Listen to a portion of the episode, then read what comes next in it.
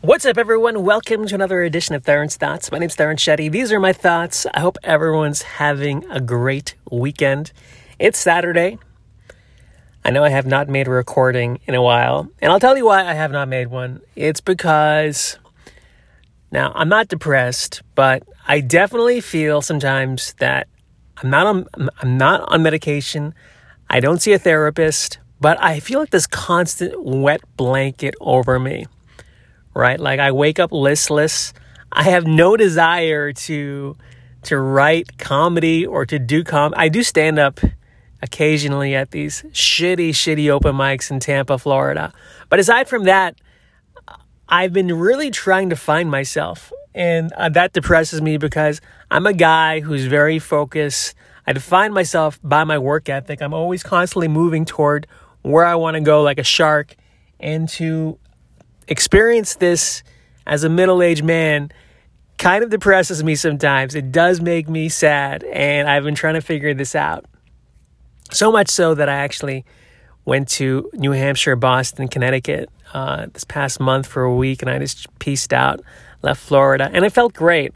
But you can't run from your problems, and I don't know what the answer is.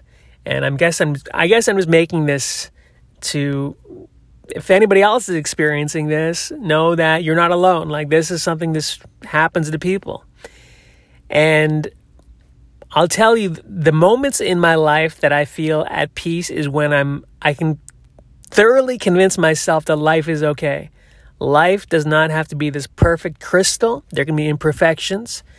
And I've been trying to just you know allow things to be whatever happens. And and that's helped me a lot right? Because I mean, look, look, many people my age, they're married, kids. I mean, they're successful.